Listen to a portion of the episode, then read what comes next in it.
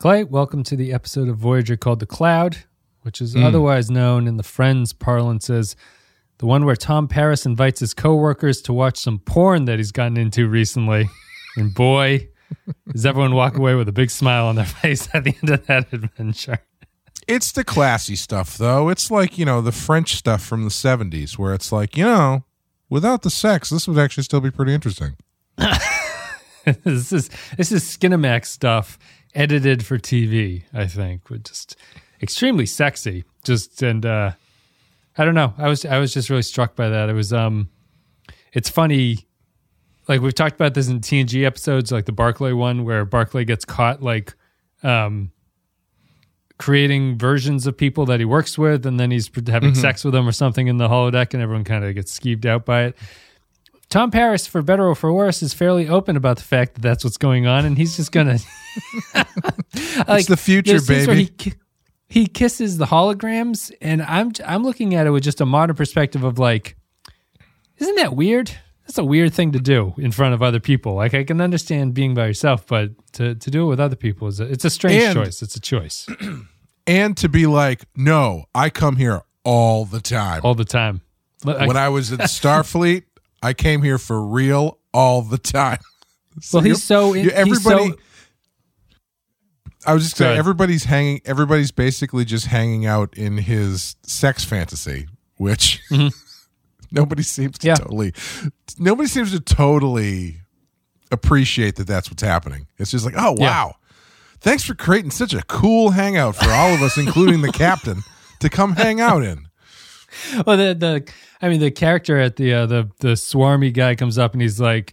Captain Janeway, I would like to f your brains at the, at the end of this pool thing, and she's like, "Oh, oh, hologram." You're Yeah, so she's I so like she's like I mean, not this time, but you know maybe next time. yeah, it's uh Paris is just so so deeply into porn that he doesn't realize the the line where the line has to be drawn, and no one seems to be able Hmm. to to bring it up because it's you know this is a long car ride home. You you can't have an awkward moment five minutes into your three hour car ride up to up to the Canadian border or something. So we'll see. Anyway, this is the Cloud. Helps if I go there. It is the sixth episode of Voyage's first season. Came out on February 13th, 1995. Teleplay goes to Tom Stolze, I guess, and Michael Piller. Story credit goes to Brannon Braga. Directed by David Livingston. In universe date 48546.2, which is 2371. In this episode called The Cloud, with energy reserves nearly depleted, Voyager investigates possible resources inside a nebula, which, as it turns out, is not really a nebula at all. It's a cloud. Um, so maybe She got a great ass. You've flown your ship all the way up it. all the way up, all the way up to its uh, up to its uh, hips or whatever that saying is. Anyway, so the cloud. I maybe it's just the starting over of a new um, Star Trek series, but I was watching this one and uh, maybe I haven't settled into Voyager, but I thought for the briefest of moments that this was going to be a revolutionary Star Trek episode where they run into an anomaly of the week and they run away from it. And that's it. There's like no story that goes on after that. And it's just a kind of slice When- of life thing. Yeah. I actually kind of thought the same thing. I wasn't uh it wasn't until they got out of the anomaly, quote unquote, uh that I thought, "Oh, oh yeah, maybe okay." Because I I almost I almost really liked this episode. And I think if they had done really something. I- more I, like. I, I- I would say I liked it. Yeah, just to say that up front. Yeah, I I I liked what they were trying to do, but I didn't really think that they went as far with it as they could have.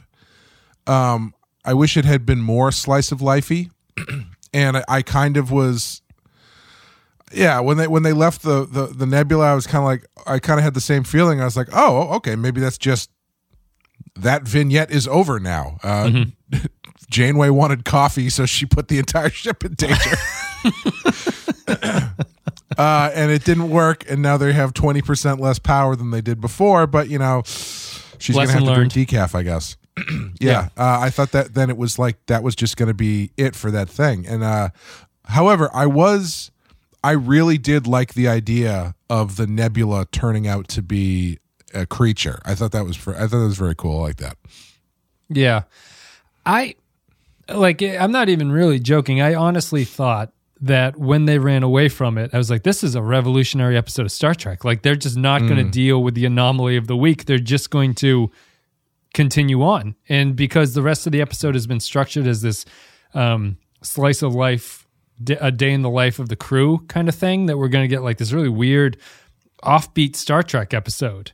Um, and in a lot of ways, it reminded me strongly of Breaking the Ice and Enterprise because it had that same kind of energy Sure. where it's like this is going to be different from a usual Star Trek episode because it's not going to focus on this like sci-fi plot as the main thing, and mm-hmm. like that would be kind of revolutionary at this point. And you'd see where it would be inspired to Enterprise and stuff, but they, yeah, I I think that the reason this one isn't a huge success for me is that they do eventually go back to the nebula cloud thing. And mm-hmm. the last 10 minutes of it, when it focuses just on that plot line, which I think is kind of just like a middling C grade idea, really. But when they when they have to focus on that is the issue, it turns into just technobabble stuff Yeah. into an escape from getting out. And it's like this is not really good. But i really loved all the other stuff that was going on in the episode. Outside of that even tom paris's weird porn holodeck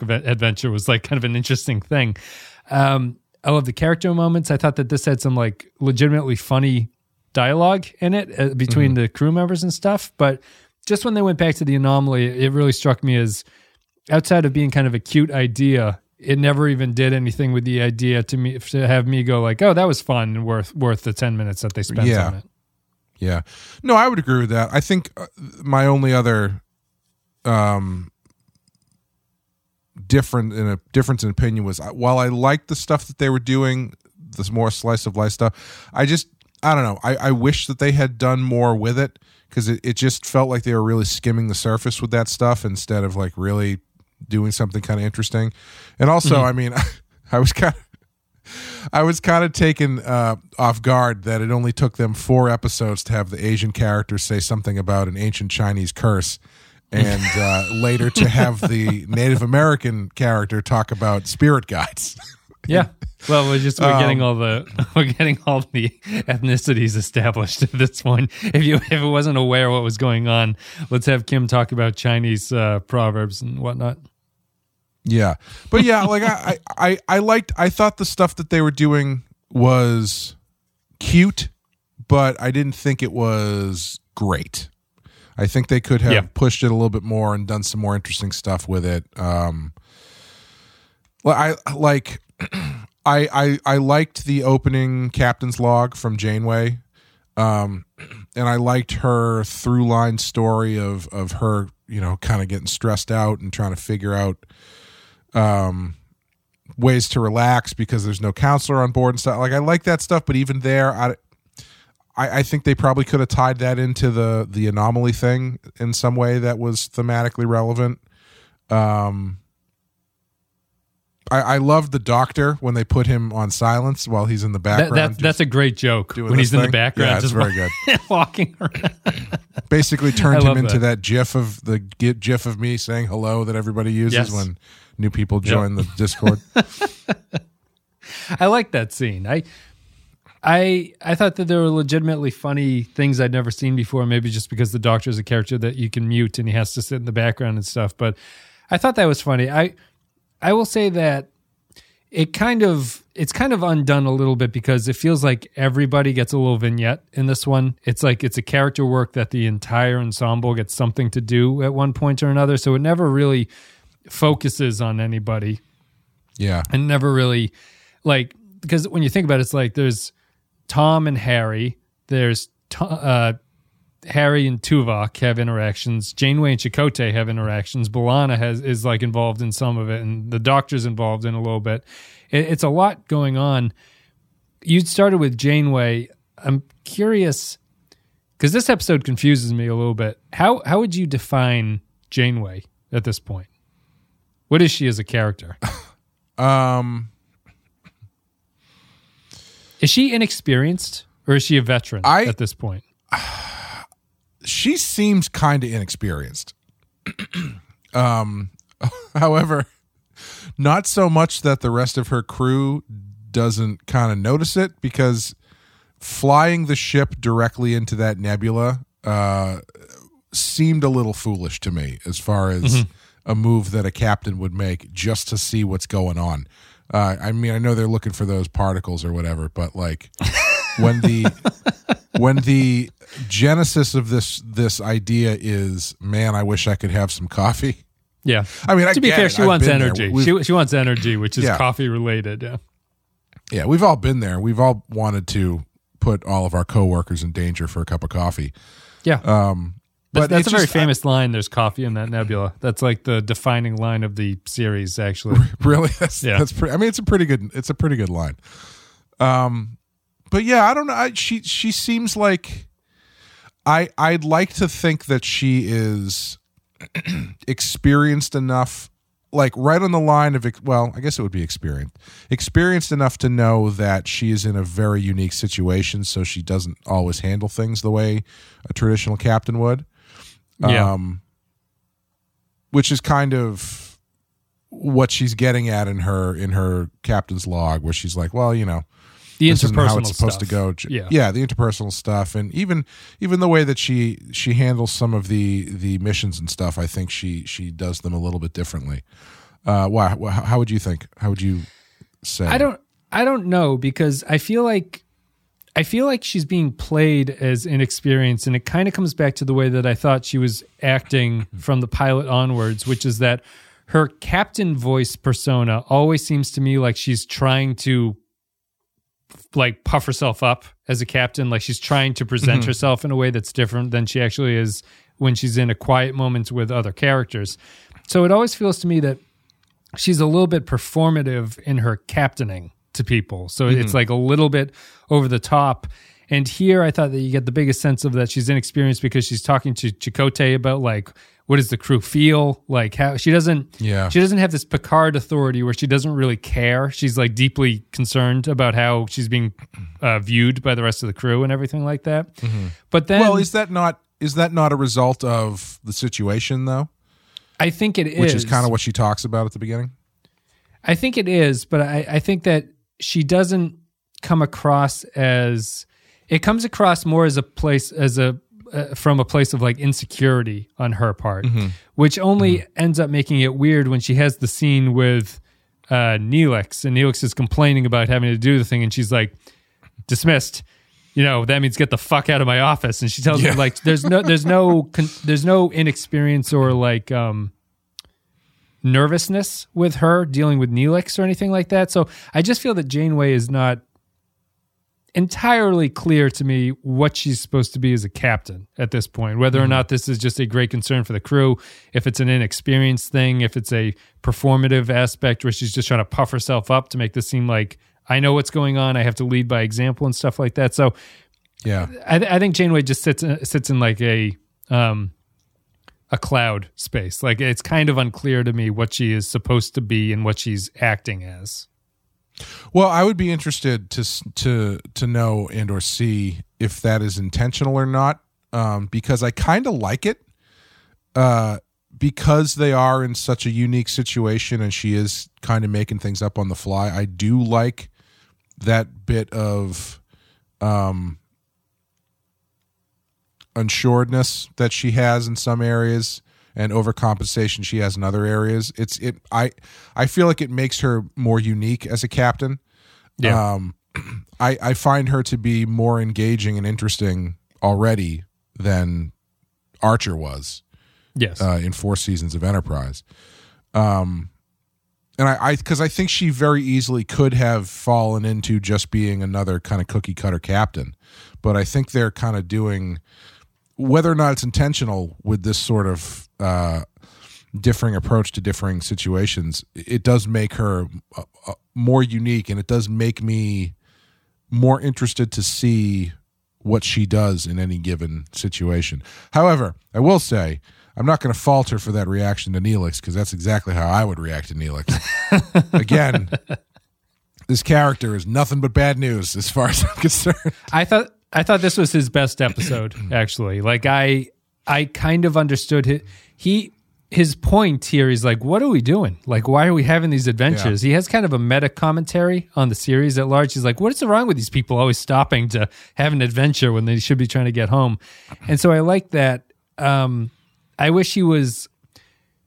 He's kind of he's kind of stuck as a character because even when he has a great point like that, he's kind of always going to be undone because he's not particularly a serious character about anything. So Yeah. Janeway dismisses him here with uh with with a fury, but I thought outside of that he was more bearable than he has been in past episodes, just because he actually had a point about it. Him being concerned about the um, like he's like I'm cooking dinner here. You can't have people do their jobs while I'm cooking dinner. That's that's his like Neelixy most annoying aspect of it, but it was it was mm-hmm. just that line. He's trying to run a restaurant. I- you know, it's hard. Yeah. Again, pointing out that Janeway had a gigantic room all Have they to not herself moved? in her. Ex- I I, I, was know. wondering if they have moved. That that seems. I wondered if she booted him into the actual like galley for that. I, I don't know. It It's looks possible. exactly the same, but yeah. Yeah, if if if not, she uh she had quite a big room to herself.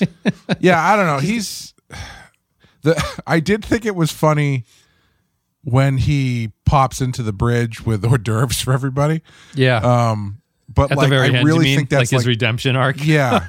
he, I really think that's borderline for me, where they either have to go more ridiculous than that, or or don't do that. Because I, him as a character, I like. I I would prefer it if he did that in the middle of like a a red alert or something when they're, fi- you know, I don't know. yeah. It just seems like Is this he the to be- silliest Star Trek series? Is this Oh, the- yeah, like the silliest one? Yeah, it is Easily, It's- it's yeah. got a really silly energy to it sometimes. Yeah, it's um I would say it has a similar energy to certain episodes of like Deep Space 9, but it's more of a it's more of a constant energy whereas, you know, every now and then you'd get like the silly episode of Deep Space 9 that involves Right. O'Brien Ferengi. and uh, Quark or something. Yeah. this is kind of like you've always got that kind of undercut. I would say, I would say Neelix is probably a, a, a descendant, a character descendant from Quark, because they kind of occupy the same space as far as like, um, they both are in a, in the food service industry, You're right. uh, but they, They but- live on tips. But in being, yeah. All they do is complain about the hours. Um, but like, but in the same kind of seriously though, they they do occupy the same space in that they are sort of the the uh, uh, recreational facility. Yeah, Oh, sure. Yeah, that too. Yeah. that yeah. Yeah, So he's- I, I but I I like Quark better obviously because I think Quark has has more of a defined character to him, whereas Neelix I still I don't know. I'm not. I'm, I'm still not sold on him yet. Yeah, Quark has a baseline competence to him that isn't completely obnoxious all the time. Like Neelix hasn't really been shown to be competent at anything yet because he's not even good at making food, as we see in this episode. So Yeah. it, it's uh he's kind of just the goofball character. It's it's a good point that he is Quark like. I was thinking um because I one reason I kind of like this one is that I like sort of especially just coming off of Enterprise, I like kind of the like spicy crew interactions, which I think Voyager is doing mm-hmm. at an a very interesting tone where it's the characters are argumentative with each other, but you never get a sense that they actually have any animosity towards each other. So it's like yeah. I, w- I was thinking how it compared to DS9, and I would say that DS9 is like Voyager has a different aesthetic to its interactions than DS9 does. Where DS9 to me felt like characters had varying levels of like and dislike of each other. Like there was a sort of like mm-hmm. hierarchy in who the characters would prefer to work with or like talk to or whatever. Voyager it feels like it's a like a theatrical animosity that a lot of the characters have towards each other. It doesn't really feel grounded in anything. It just feels like these characters are kind of antagonistic towards each other. They're going to have a little bit of an antagonism now. They're going to talk about it and then they have dialogue that is like almost like curated for that purpose or something. I don't know if that makes much sense, but it, it doesn't feel I wouldn't say that Voyager feels realistic in how it is, but I also think that it's it's not bad. It's just the the way that the show is trying to have these characters go off on each other, and I I kind of like it after the um after no one on Enterprise really disagreeing about much of anything or having any different points of view. At least these characters have different points of view when they are in the same scene with each other, even if it doesn't feel Yeah. completely real. Yeah, I do think it's strange still that they went from uh will this cre- will this crew of Starfleet and Maquis be able to coexist without killing each other in the first episode to everybody's just chumming it up hanging up in the Tom Paris fuckhouse in four episodes. You know, Yeah. it's like eh, okay, I mean I like I I enjoy their interaction still, but I feel like the the edge is gone by this point.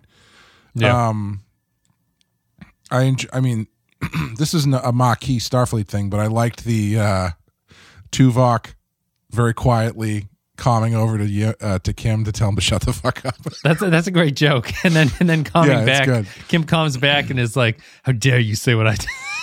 I just Yeah, said. that was I like that stuff. It's funny. but yeah, but like I think I think I think that maybe that's what what doesn't work for me in this episode is that stuff like that. It feels like it, this would be a great episode to really lean into more of that stuff, where it's like more bickering and more frayed edges with the crew, um, and then Yeah. you resolve it with everybody hanging out in the holodeck, especially when the uh, the larger plot of your episode is literally stitching something back together and joining it Yeah. together.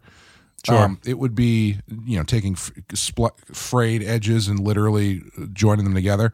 I think it would be, it would work more for me if it was a little bit more like that, where it's not that they're desperate and wanting to kill each other, but just that there's there's some tension there, and that comes out in kind of you know spicy ways, as you would say. Yeah, yeah. I, I think that um, I guess, I guess we're kind of making the same point. It, it doesn't feel the show is seems consciously trying to walk this line of like they're antagonistic, but not so antagonistic that they don't feel like a Star Trek crew at the same time. Sure. like they're Sure. they're kind of in between and yeah I, I i guess i mean it's it's so early we're only six episodes in that maybe like th- there's there's time to find the right tone for how you want these things to actually come across but i did find myself like on one hand of that spectrum i think is the tng crew which is like the pure professionalism of it the other hand would Yeah. be the DS9 group, which is that they really feel like they're people sort of shoved together to work together and that some of them don't actually care for each other. This feels like it's trying to combine those two aspects into one crew. Um, and I think that where you're saying that, that the point of the the point of the lesson to be learned is undone a little bit because their conflicts are rather silly in the first place. Like it's a Yeah. Yeah. it's not the healing of being on the holodeck together feels more like it like works as a, an idea on a piece of paper than it actually comes across in the episode as a, a time where they all come together and realize that they're all a family at this point yada yada right. Exactly. Exactly. Yeah. Yeah. um let's see anything else about you so you liked the alien thing i thought the i thought the alien was just kind of nothing bad but not uh interesting i like your point about being stitched up in that like heals and it's about things healing but i didn't it's one of those ones that's just so divorced from the rest of the plot that every time you spend with that sci-fi idea it just feels like they're killing time to get to the end of it or maybe not killing Sure, time but yeah. it, it was the disappointment of me being like, oh, right, Star Trek has a formula. They have to do the formula now. This is the time. Yeah. Well, I, I think the problem, is, a, a big problem with it, excuse me, is um, they really fall headfirst into the technobabble for technobabble's sake stuff. Yeah. Where they're just saying stuff that only has to do with being ex- expository about the, the sci-fi aspect that's happening. It, it, there's no underlying meaning. It's just everybody saying stuff about the thing that's happening, and it's not in service of the story. It's just in service of explaining what the sci-fi element is. Yeah. Yeah. so you've got and it just really feels like it stacks up because i mean if you kind of look back and at at this, those scenes they've got basically the whole crew doing it at the same time you've got janeway doing it a bit and then you've got torres doing it a bit from the engine room. You got paris doing it. Paris is usually the guy who's going like wait a minute. So what you're trying to tell me is and then he says a little bit more you know english version of it. Um you know, but but everybody's in there, and the the doctor's in the background, and he's giving a, another uh, uh, approach to it, and it's like, all right, again, if they were doing this and everybody was arguing with each other, that would at least be thematically interesting. Yeah. But this is just everybody kind of just saying stuff, and it's like, all right, well, cool, I guess. Yeah. Um, but the general idea that a nebula is actually a, a, a, a creature i really like that specifically because this show so far has them has just been them driving headfirst into nebulas Yeah. and for them finally to be like oh maybe we shouldn't just i mean the nebula is such a star trek trope that is throughout every series. It was interesting to me that for once it was like no it's not just a nebula. You just flew into a thing like a living thing. Right. you, you- you Yep. need to be a little bit more careful where you're sticking that ship. Yeah, and I would have been I would have been happy with that lesson of just like if they had just crashed into it and gotten out and been like, "Wow, geez, I guess we shouldn't do that in the future anymore. I guess we should be a little bit more careful." I would have been happy with that as a um like the crew cuz the crew doesn't really learn that they shouldn't do that kind of stuff because that flies in the face of what the Right. point of the series is. So they have to they have to go back and realize that they've made a big mistake and they have to go attempt to fix it and stuff like that. Um, which is is what it is. I just I I really personally just enjoyed the interpersonal dynamics. It reminded me strongly of Breaking the Ice, which is just like we can be a series that talks about how these characters actually um, live with each other, and I thought that that would have been interesting, but they they step away from that a little bit. Um, Chakotay, as you're saying, has this like spirit animal conversation in this one. Um, i what'd you think? What'd you I think of thought that? I thought it was hilarious because Janeway's reaction to that shit was such like your aunt just got into crystals. Yeah, Where she's just she's she's like, "Oh, what is that about?" So like I could we could talk to animal and everybody has a different animal. I bet you're a bear. you're a bear. Is that true? I bet you're a bear. You look like a bear. And it's like it, it just felt it just had that like energy of, you know, your your aunt your aunt went to w- went to the southwest and came back with a bunch of turquoise or something. You know Yeah. what I mean? Yeah.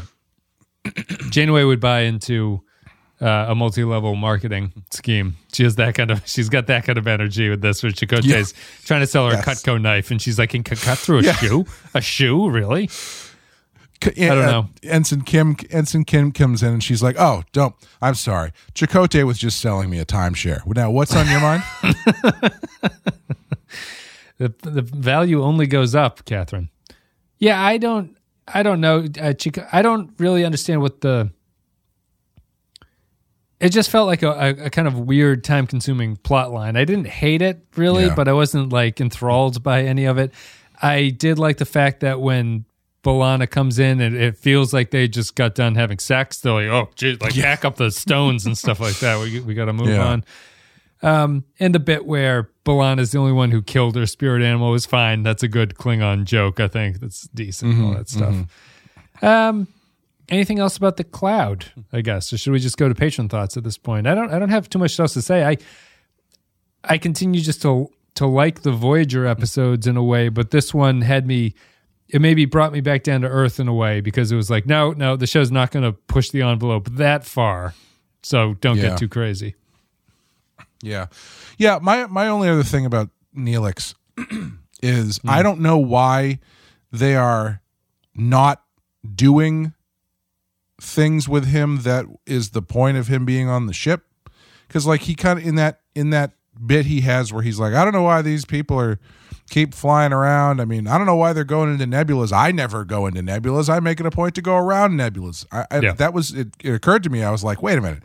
The reason he's on this ship is he's supposed to be their guide. He's not supposed to be Yeah. the fucking chef. why is he uh, why is he now comic relief in cooking food for the for everybody when he he's supposed to be the person who's like showing them around and showing them what to do and what not to do and it's i don't know it's Yeah. just really weird to have have a character like that who has such a a seemingly specific purpose never do it like if he did both that's fine Yep. but he just never does that other thing he's just just there to to be goofy and i think No, they've shown him being bad at it. about him Yeah, they've shown him being bad Yeah. at that more than actually being good. Kes Kes can do a lot better is all i'm saying Yeah. That was their, their like makeout scene is disgusting when she realizes she's like yeah she's That like- relationship- she's in love. that relationship has big freshman in college boyfriend from Yeah. high school energy. Yeah, where that's she's the- like, "You're the only one for me," and then she meets, she spends 48 hours in the holodeck with Tom Paris, and all of a sudden she's like, "We should see other people." Yeah, they are small town Nebraska high school sweethearts who have gone off to the big city at this point and are just uh this yeah. Tom Tom Paris's holodeck episode uh holodeck um, programs are calling to her, I think. Neelix is um have they just given up on Neelix, his original point at this point, or you think they just don't want to focus on it? I don't know. I, I think he's in some ways I get a um I know it comes after, but it's it's like Mayweather energy. It's like we have an idea for this person.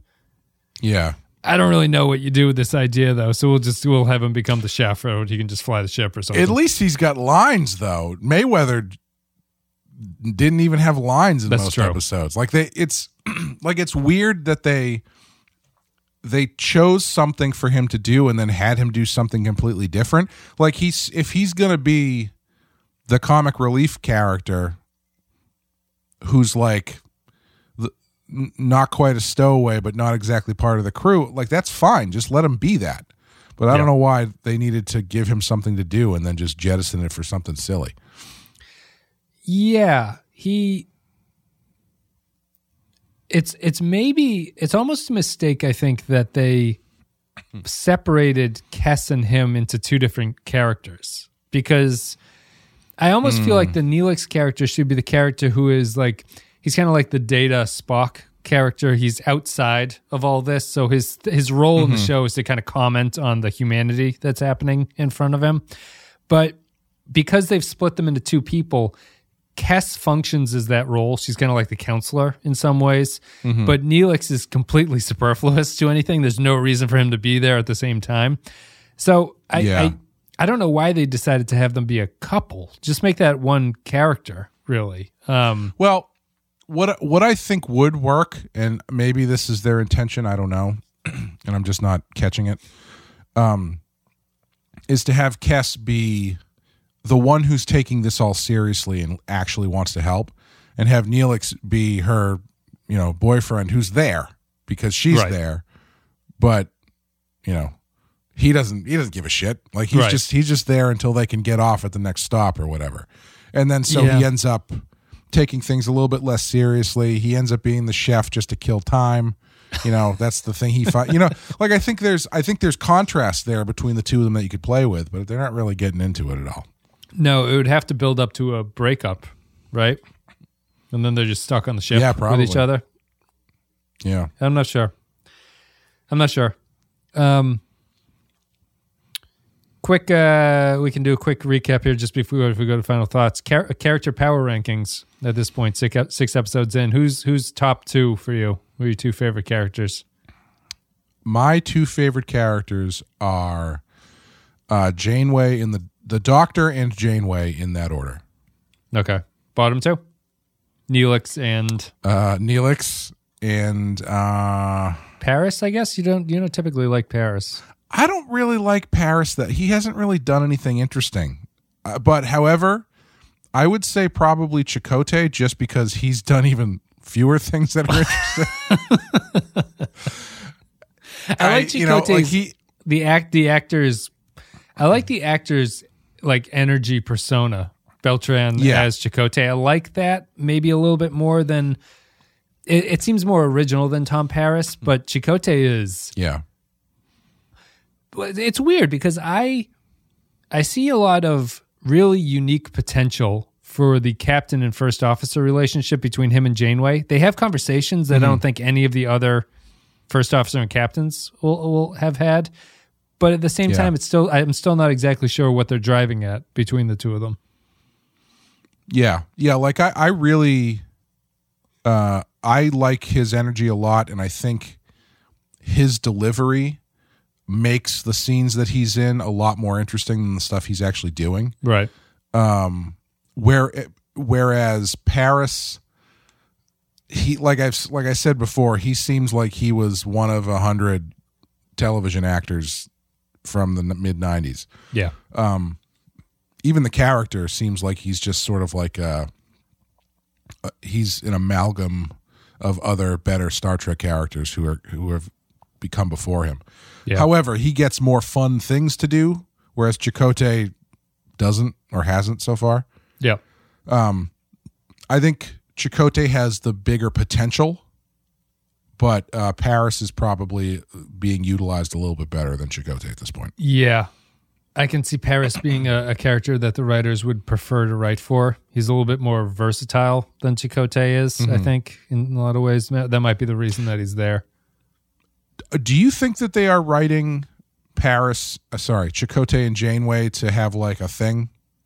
That's what it seems like. Yeah. The, or even the way because that like I don't know if it's I don't know if it's just I don't know if it's the writing or just their chemistry, but it seems like every scene they're in, they talk to each other like five three inches from each other's Yeah. face. Yeah, and there's always like some sort of blocking. yeah, there's always some sort of like weird blocking where like Chakotay's like slightly behind Janeway, and so she has to like crane her head up slightly, like they're on the poster for Casablanca every time she talks to him. yeah, So I don't know. I don't know if maybe the actors were just hot for each other or what, but but it's uh it's definitely something coming through.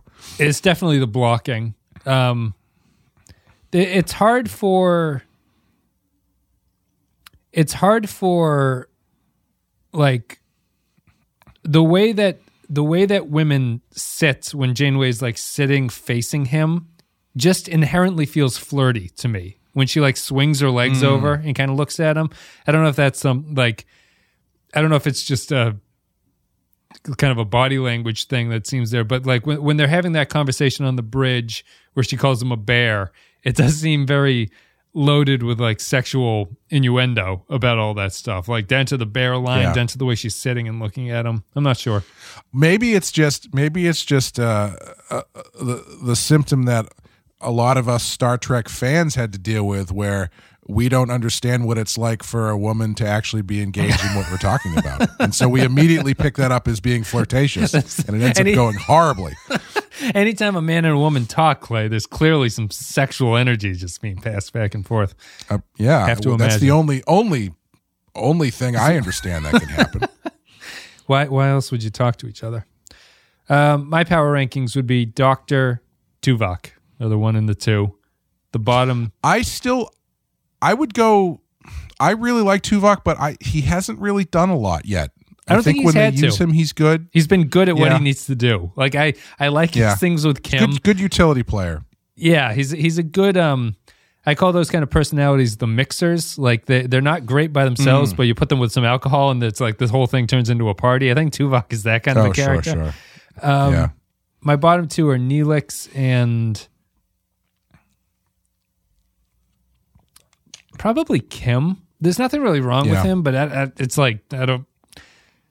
I would rather have a Tom Paris story, I think, than a Harry Kim story at this point. I don't know what a Harry Kim story would look like, honestly, but uh, that's what I would go with. Um, well, sorry. I was going to say if it's based based on the way they wrote him in this, probably a lot of outdated 1940 stereotypes is what it would be like. Yeah. He should just he needs to teach Neelix some uh, kung pao chicken recipes or something like that and just really get this this, thing back on track. All right. That's it. We'll go to patron thoughts then. Thank you everybody for listening to the show today. If you enjoyed the content, patreon.com slash Lipinski File is the place to go. Support the show a couple dollars a month to get extra stuff like podcasts and whatnot. We're covering Picard season two. We're up to maybe episode five or six at this point, probably. You can go there for every episode of Star Trek Picard is being covered on Patreon. And as always, we give a special thank you to our patrons, Captain Tier patrons. Special thanks go to Ben Douglas, Tark Latif, Andrew Charlog, Joint Mango, Kyle Barrett, Christian Pouch, Mike Burnett, Matthew Ross, Michael Pond, Matt Cutler, Brandon House, Nick Sergey, Grim Santos, Sean Bradley, Killens, Dwayne Hackett, Vol 13 Hero, Kevin Reyes, Jordan Cooper, Darth Mosk, Russell Oach, Stephen Minton, HH28, Dark Zajac, Paul Roscoe, Jake123, Patrick Seba, Dave Davies, Poindexter G, Barry Wallace, Jamie Crow, Captain Braznik, Eric Antoine, Jakey's Gamer, Kevin Lowry, Nick the Rat, William Scheisler, Rayhan Jafford, Grappler, John Zorn, Zane Majors, Olivia Parder, Tom Hickey, Jose Hunter, ZWNF Remixes, Captain McMunchausen, James McLennan, Disbretta, Jonas, Tommy Tango, Admiral Nakamura, Ed Mark Starr, Tuvix Must Die, Chris McLaughlin, Royo, Jeremy Bordeaux, Rage for the Machine, The Undiscovered Mugado, Robbie Duffield, and Atanga Udorn. Thank you very much, everybody, for supporting the podcast. And now, patron thoughts. If you're a $5 and up patron, you can leave your thoughts about upcoming episodes. We read them. Norman Buckwald says The Cloud is an episode I've seen others give negative ratings, but I actually quite like this one as the main story is not so much the anomaly, but the community of crew members on the ship. Still, this does harken back to the TNG episode Galaxy's Child, except there isn't a character coming off as a creep in this one. Three animal guides to discover out of five. I don't. I don't know if I would agree that there's not a character coming off like a creep in this There's a little. There's, there's a also, not does not to not to be ageist or anything. Does Tom Paris have a thing for older women in this? Did you? Did you- Maybe there was. I, I just found it the, unusual the, that the the, woman who owned the place. Yeah, she's older, right? That's a that's an that, Yeah. It was just um, nothing. Not that there's anything wrong with that. There's a whole subgenre categorization of that kind of adult content on the internet you can find. But I just I I was struck that uh Tom Paris didn't really strike me as that kind of a guy. I would have imagined just Hooters waitresses all around that place instead of just a French madam or something. James, Mc- Well, the uh I mean the brunette lady was was seemed age appropriate for the Was most she? part, but Okay, the, she- the woman who owned the place definitely was uh you know uh, the kind of older woman that Rod Stewart would write songs about. James McLennan says, I honestly couldn't tell you what the sci fi plot of this episode was, but what I enjoy about this episode is the characters. I find Voyager to be a show where the characters feel most like a family. TNG is generally an atmosphere of very close office coworkers, and DS9, most of the characters have a love hate relationship with each other. So while Voyager should be the most tense starship in the galaxy if they properly use their premise, instead, everybody gets along and it's actually enjoyable in a comfort food sort of way. Four coffees out of five nebulas. I would agree with that comment. I think that that's true so far. Isn't that weird though? Because like this show by its nature should be the most uncomfortable and jarring. Yes, But it does still- Yeah, Yeah, it does still have that pocket of comfortable '90s Star Trek or or classic Star Trek. Um, regardless, to me, it's to me it just feels 100 percent intentional.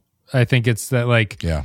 Oh, if definitely. I'm yeah. if I'm to predict what the flaw of this will be, it's that they wanted that comfort TNG, like an even more familial TNG was what they were trying to get Hmm. to, but the concept and the premise just kind of flies in the face of that, and yeah. that's where it ends up. Christian Pouch says this episode made me regret wanting to learn more about the characters. Uh, that trip into the nebula was reckless.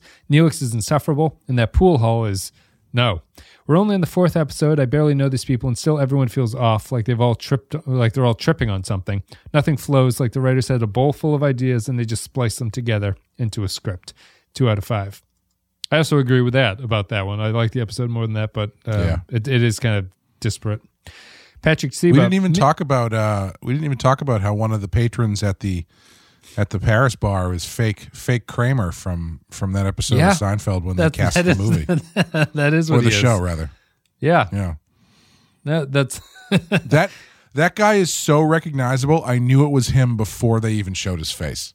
right. Like Yeah. he had I don't I don't know what it is about that guy, but like I kind of heard him say something and I go, "Oh, I know exactly who that is. That's the fake Kramer guy." fake Kramer. Yeah, I, I I forgot that he's fake Kramer. I don't know what I would think of uh, him from, but he's just one of those guys. He's that guy.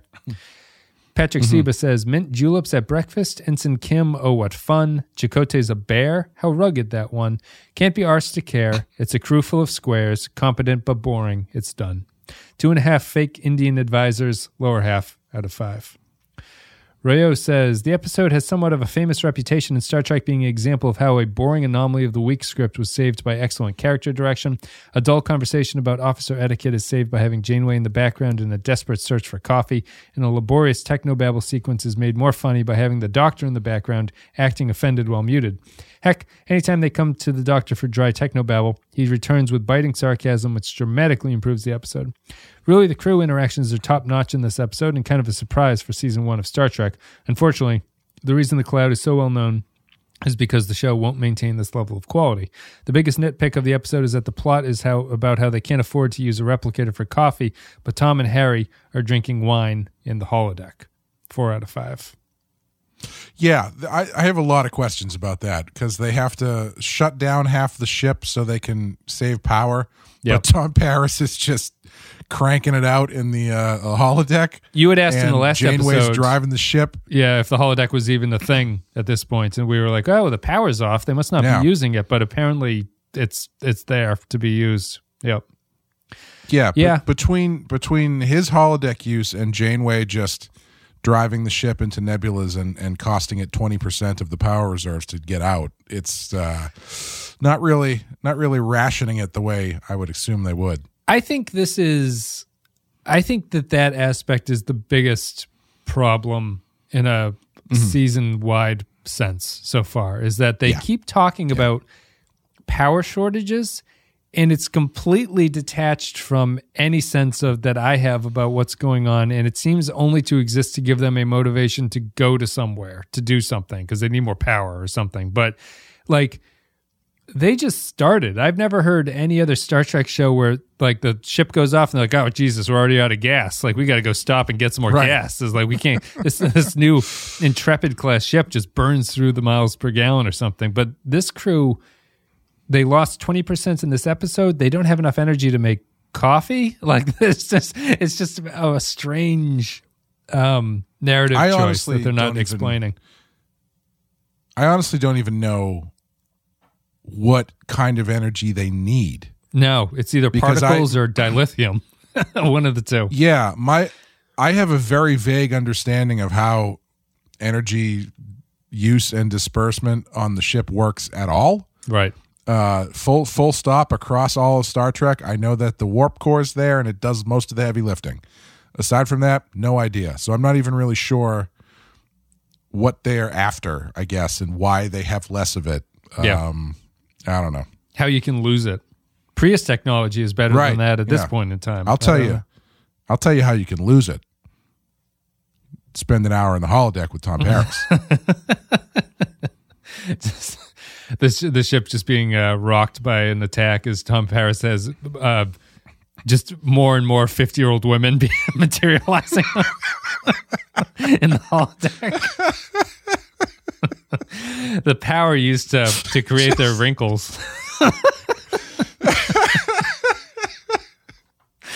Tom, what do you do? You, you keep saying you're putting on a production of Les Mis, but I don't think that's what's happening in there. It's a it's a it's a strange strange choice. I would I would change that. I just don't um I don't I I understand on a, a bigger sense why they have to do it, but it's it feels like it's every episode is just chasing power for some reason. I'm not sure it's completely necessary. Uh Latte Librarian says the cloud, there's coffee in that nebula, is my favorite Voyager meme. Neelix mansplaining how to be a good captain was annoying. I think B'Elanna and Kira from DS9 would be friends. Three cups of coffee out of five. Matt Ross says initially a good idea and one they revisit in a later season where the cloud is malevolent. Maybe it's the same cloud or its cousin. Some of the best portions of this episode to me are Neelix's coffee substitute and the coffee in the nebula line. Other parts like Neelix acting like the audience in frustration about how ridiculous it is that Janeway is not making a beeline home, and Janeway's melancholy realization that they are alone thanks to her decision are interesting scenes. I think their concern for the cloud is laudable, but misplaced, and his mental uh, mental massaging of the Starfleet ideal and the wrong idea for the standard craft. The rest of the show with the Native American lines, the bar, and Janeway's finding herself are there and build a lot into the show, but they don't smoothly connect for the story. Three clouds out of five. Point G says this is another early example of a sci-fi plot that exits primarily that exists. I think means uh, that exists primarily to drive the other more important parts of the narrative. It was a wise decision decision to address issues like energy and food, but also to bring the crew's morale and mental well-being to the forefront. It's unfortunate that the show's Native American cultural consultant was an absolute fraud because using Chakotay to address Janeway's mental state and how close she is to her, uh, she should get to her crew is a brilliant way to show those characters bonding after a rocky start. Also of note is the introduction of Sandrine's bar, which will be a fixture in early Voyager episodes. Oh, really? Interesting. This bar, the I was wondering that. yeah. Chalet de Fouque is uh, going to come back, I suppose. Oh, Make sure that pool Yeah, table I- gets cleaned. What was the argument like? Ugh, ugh. What's the difference between pool and billiards? I didn't realize there was a difference between pool and billiards. Apparently, billiards doesn't have pockets. So how do you play? No idea. Uh, I don't. I thought they were the same thing. This maybe this episode taught me something. I did too. I mean, I could be completely wrong, but that was what she That's said what, yeah, that's what they said in the in the thing. Yeah. It's not Dom Jot or anything. Yeah, sorry, I interrupted you. What you're going to say something about Sandrine's bar or Uh, I was going to say something about another element of that comment, and Chakotay's cultural consultant, Indian. Oh yes, yeah. I kept expecting that whole thing felt like the episode of The Office where, or or one of the episodes of The Office where uh, Michael Scott goes to uh, the the black guy who works in the warehouse and like wants to learn how to be black or something. Yep. Like I kept thinking it was. It felt like Chakotay was just making stuff up and stringing stringing her along for some his own amusement. But no, they apparently were just serious and. He Yeah. actually is a I- native spiritual advisor of some sort. I took a, I think I might have told this story. I took a screenwriting course in college where there was a, um, a woman who wasn't a student. She was older. It was like a, um, it was like a summer course or something. So it was open, I think, to outside people.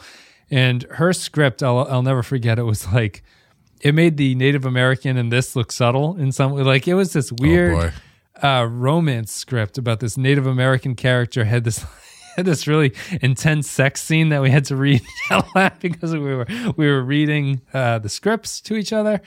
Excellent. Um, but I just she had a line I think that was something like the the alien said like that we'll go as straight as the eagle flies like it was just stuff like that. And Chakotay here, but Chakotay here by by comparison is remarkably subtle, bear or not or not. Um, Janeway's animal doesn't say anything to her, does it? I don't think so. She says hello no, to she, it. she gets, yeah, she gets yanked out of there before her uh, salamander can say anything. Okay. Kyle Barrett says The Cloud, a bizarre and clumsy little episode in every way, including the script, the face of which reads like a Brannon Braga phenomenon of the week joint, but with Michael Piller ejaculating his trademark character moments all over it. It's those character beats, the awkward and racist as some of them can be, like the Native American stereotyping and the Korean guy being a font of Chinese, Chinese wisdom. But that keeps the episode afloat and makes it surprisingly watchable, even if it even if it's through one's fingers. The teaser in particular is great. We also get the debut of Chez Sandrine, and while I like the idea of a central socializing hub, it's a weird choice of venue that I just don't like and is clearly the front for a French whorehouse. While Harry Kim plays the shy, sexually inexperienced ensign, rumor is it, rumor is that he has the dick the size of the red sequoia and fucks like a bullet train. Three ancient Chinese curses out of five. Oh boy. We'll get to Harry. We'll get to Harry Kim. Kyle, oh. Kyle, tell us in your next comment what the difference between billiards and pool is, please. Yeah. Yeah. I'm not going to Google it right now. We'll wait for the next episode. I'm sure it's a recurring. I want next episode. I want only comments about the difference between billiards and pool from any everybody. Or we're not reading them. Brandon Howell says, Well, it galls me to agree with Neelix on anything. He's right about the actions of the crew in this one. These people are natural born idiots, if you ask me. Why don't they appreciate what they have here? The ship is the match of any vessel within 100 light years. And what did they do with it? Well, let's see if we can't find some space anomaly that might rip it apart. This episode sets up the Neelix is a bad cook storyline, and we're introduced to Sandrine's, where Tom has a girl on every arm. If Chakotay had never shown his medicine bundle to anyone before, how come B'Elanna tried to kill her animal guide? Neelix appoints himself morale officer. Get me to the Gamma Quadrant at once. Two ancient sutures out of five. Grappler John Zorn. This episode is worth watching in that it's a summary of about 65% of the dreary episodes to come, including the following traits utterly uncompelling holodeck settings, atonal attempts at multiculturalism, meaningless and improbable sacrifices to do what's right. The show is as fond of spatial anomalies as TOS was of godlike beings, but at least godlike beings have some personality. Early Neelix is neither comic relief nor an effective voice. The attempt to do both simply casts the character as an unlikable irritant. We will, of course, never see Janeway's animal guide again, at least until she gives birth to three of them. The chord of self sacrifice for moral reasons that Voyager keeps trying to strum is inherently out of tune. As we all know, everything will return to normal by next week's episode. A most cynical 5 out of 5, because if you wanted to show someone what Voyager is all about, this is the episode to show them. Kieran Simmons says, episode is dull, but new characters make it feel a little fresher. Neelix wasn't terrible yet here. Imagine how much more interesting if the episode was about solving an ordinary Star Trek problem. Uh, if the episode was about trying to solve an ordinary Star Trek problem, but getting creative to do it using minimal resources. Jonas says, Well, we never get to see the living space anomaly around which the majority of the episode was centered. The spirit animal business is, I suppose, a nice try. And Paris's holodeck pleasure dome is a lukewarm diversion from the banalities of this episode. As usual, Picardo remains the best part. 1.5 out of 5. Final comment Darth Musk. Could the doctor go to that place? He could, right? I assume they could probably just To the holodeck? reroute his projector. yeah. That's I- fun. I- I- I hang have out with him. That's fun.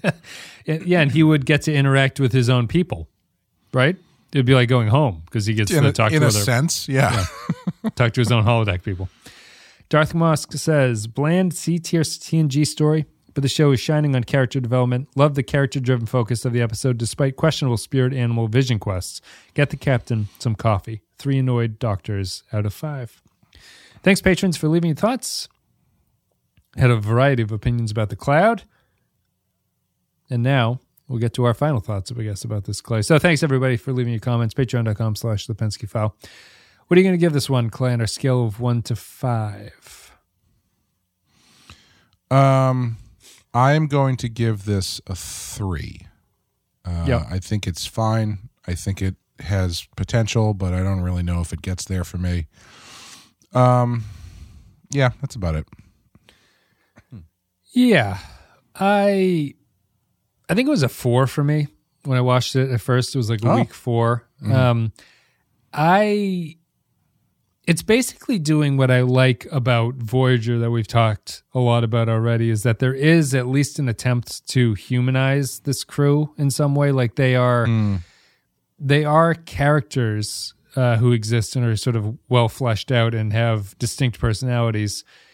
I think that the problem the show is having so far is that while I'm liking everything, it hasn't felt like they found a script that really suits the characters yet. It feels like the characters Right, are just yeah. stuck in a sort of generic Star Trek story on top of it. And because we don't know enough about the characters, we don't get a huge amount of solid interaction with them. Like, are Tom and Harry the two characters who have spent the most time together? Would you say? Like, are there any other? It seems like it. Yeah, they seem to be more buddy buddy than everybody else. And I'm, I don't find them particularly um, compelling as a pairing. You know, like I, I understand not what they're really. doing, but there's nothing really fascinating about what it is. Even though I think both characters are fine. I think that's what Voyager at this point is suffering most from is that they haven't they haven't found a story that you go, oh, this is this is deserving of a Voyager crew on it at this point. Maybe Time and Again Yeah. was the closest, but nothing really super close. And this one, I liked it. I still I'm still enjoying the Voyager episodes, uh, but they sci-fi stuff not so good in this one. so it's a three for me at the end of the day. I, I, th- it feels to me like they haven't quite figured out, like, like the setup for this. Show, this is what's so frustrating about it. Is like the, I feel like the setup, the concept of this show is like bulletproof. It's really good. The idea, the the the page one idea, high concept of the show, very good. However, I feel like strangely enough, they haven't figured out what to do with any of it. And they end up in this weird space where they are trying to have the they're presenting this new concept, but they want it to feel familiar. So they kind of sidestep the concept and make everybody f- comfortable. But they also have placed the ship in a area of space that isolates them from everything that we know. Yep. And so far, they have not met any new aliens, really, aside from the first episode or whatever. Um, and so, which would, in theory, lend itself to more inter or uh, more um, conflict and stories involving the crew themselves. Right. But they're not doing that either. yeah. And so what you end up with is you keep flying the ship into nebulas. and we're, we're like, it's happened like four times in Yeah. like six episodes. Yeah. And it's just a really fascinating thing where you've got such a great setup, but in practice, there's just, they keep not really figuring out exactly what the vibe of this show is or what they want it to be. Or, and so you end up with this strange sort of middle ground that, um, has potential but isn't totally satisfying. Yeah, I I guess to to narrow down what I was saying, I like and I've even like I would say really liked individual character scenes so far. Like I like I'm thinking of uh, when Paris gets slapped by the doctor to prove that he's a hol- hologram and stuff like that. Uh, Yep, Chakotay and Tuvok have a little bit of a, an antagonistic conversation in like the second episode, I think. There have been scenes where I like it, but there's not been an episode yet where I go, "Th- this interaction is carrying the show for this episode. Like th- this, th- I can understand how you can build a, something around that. It just feels, um, I don't want to say trite, but it feels. To come back to what I was saying, it feels performative in a way that it's not. It's not deep enough to actually write a story around yet. It just feels we mm-hmm. know that these are how these characters are supposed to be, but we have not been able to figure out how to actually turn this into a story at this point. And I think the downside of the concept for what you're saying is that if you were to redo this, I wonder how long you can actually maintain stuff like the Maquis Federation tension on the ship. You know, like Yeah. it's a tough, it's a great concept that's also somewhat difficult to execute, I think, um, for Yeah. a variety of different reasons. Yeah, I I don't think you know, I think everything evolves too, you know, like I think I think that's the problem with it is they evolved the concept too quickly and they kind of where you should be arguably at the end of the season or or possibly even at the end of later seasons they're Yeah. there at the end of the first episode Yeah. basically um like i was just thinking how much does this story change if janeway's like let's fly into that nebula and go get me some coffee and chakotay's like hey how about we don't do that that's really reckless you know what i mean like Right. there's there's no pushback or anything there's no there's no tension or obviously th- this is a more light-hearted episode so maybe that sort of challenging of her command is not appropriate Right. for this episode specifically but Longer it term. is just a little bit weird yeah it is just a little bit weird um to have all that potential story there and just just kind of just lay, leave it on the table in favor of you know spirit guides and shit Yeah. Yeah, it'll be interesting. but that being said that being said i still kind of like that stuff yeah. like i don't the, the spirit guide stuff is silly as hell but i kind of like it. Yeah, I know. and the the the holodeck thing is weird and silly as hell but i kind of like it. So it's i don't know it's a weird I would it's a weird uh uh contrast for me. I would I guess I like at this early point and again I'm going to people who like Enterprise I'm sorry but I have to go back to it. Like Voyager at least very early on has a kind of charm to it that Enterprise never seemed to get really. I, I find nothing charming Yeah. about Enterprise but the the crew of Voyager I do agree with the patron comments who are just like I do feel that this if if this was the first Star Trek you watched I can see loving Voyager. I can see you being like, "This is Yeah. this is my show. Like this is I know these characters sure, and everything." Sure. Um, it'll be interesting having it not be my show and watching it now. I think what the series is going to show is going to try to prove to us, or is going to help us figure out, is how far can you go on charm? Kind of like how far is that willing Yeah. to take you? Yeah. And we'll see when when we when that runs out. Um, Here's a question, not to get too deep into the weeds so early. Would you say, may- maybe we've already talked about this, I honestly can't remember.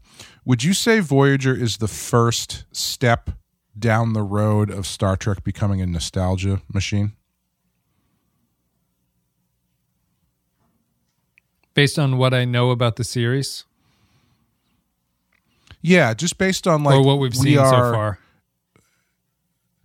Yeah, based on what we've seen so far, because we've got you know you've got the original series, you've got the original movies. They're all kind of like moving things forward. You've got TNG move things forward. You got Deep Space Nine really changes things up, and then the next move is to do Voyager, which, as I just kind of talked about, hasn't has a very unique, different premise, but ultimately is just relying on the charm and the feeling of TNG. So they're kind of work already taking a step backwards Oh, I see what you mean. and kind of putting a sheen of a, a, a gloss of new on it. And then the next thing they do is Enterprise, which they kind of do the same thing and start leaning on that stuff even more. You know what I mean? Yeah. I would say that I would say that Voyager is not that way in the fact that the concept of it has put them so far away that they hmm. have to come up with new material for it in a sense like they will Yeah. do away with that with the Borg eventually like the Borg will become a bigger part of the show and stuff like that but I think that if you wanted to get sort of artistic about it, you could say that the concept does ape TNG in the sense that it's an attempt to run back to the security of what you know. You know, like Voyager's trying to get mm-hmm. home, mm-hmm. and Star Trek is trying to just go back to what that was when TNG was on and stuff like Right. that. Right. But right. I, it'll be interesting to see how we feel at the end of it because I don't get the sense that this, i at least to what we've seen of Voyager, I don't get the sense that this is just endlessly referential to what Yeah. came before it. Um, Enterprise to me, Well, really I guess that's what like I that. mean. I guess that's what I mean by just sort of the first step because it seems like the first glimmer of of that where Having- it's yeah. like it's let's let's do something comfortable instead of pushing the envelope here. I would agree with that. I, I think that maybe it's just we're too early in the first season, and none of the shows really do anything dramatic in their first season. Sure. like there's no there's no attempt to.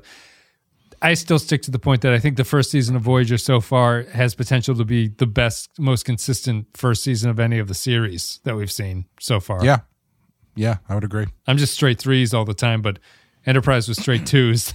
TNG was terrible, and DS9 was like slightly better than terrible for its first season. So hmm. we'll see. All right, that's it. Thanks, everybody. Patreon.com slash the Penske File if you want to support the show. Go there, do that. You get all your uh, Picard coverage. You get a whole bunch of other sci fi podcasts we've done. Clay has some stuff. Clay, do you want to let people know what you have on there? Yeah, we've got uh, Amanda and I from the Rotten Horror Picture Show are covering this year the second stringers of Stephen King adaptations. Every month, we're doing uh, a, a sort of uh, a B level uh, adaptation of a Stephen King story. So in uh, January we did It Chapter Two. February we did Silver Bullet. March is Salem's Lot from uh, the late seventies, early eighties, and uh, I'm not sure what the next one is. It's going to be random for for April. And I, Jesus, I can't believe it's already April almost. Ugh. Get your taxes in. It's time.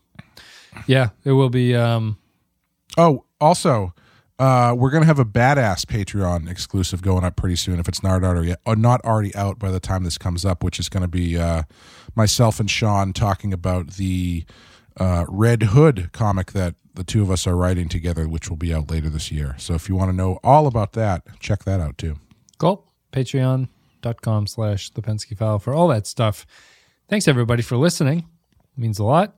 Thank you for leaving your thoughts about the cloud. You give this one a three, Clay. I give it a three. Straight threes for me, I think, so far. And I guess we're done. The next episode is is it ex post facto? Is that the next episode? It is Eye of the Needle is the next one. So we'll see. Oh, and Clay, based on your uh, uh, what the hell that you were just talking about is is Voyager the first it's the first one to see hints of re- retreating into itself Star Trek wise. Mm. Mm-hmm. Next episode, Eye of the Needle, features a Romulan. So there we go. We'll see how that Oh, goes, and we'll see whether or not our our concerns are founded about whether or not this is retreating too quickly. we'll know that next week with Eye of the Needle. All right, everybody. See you later.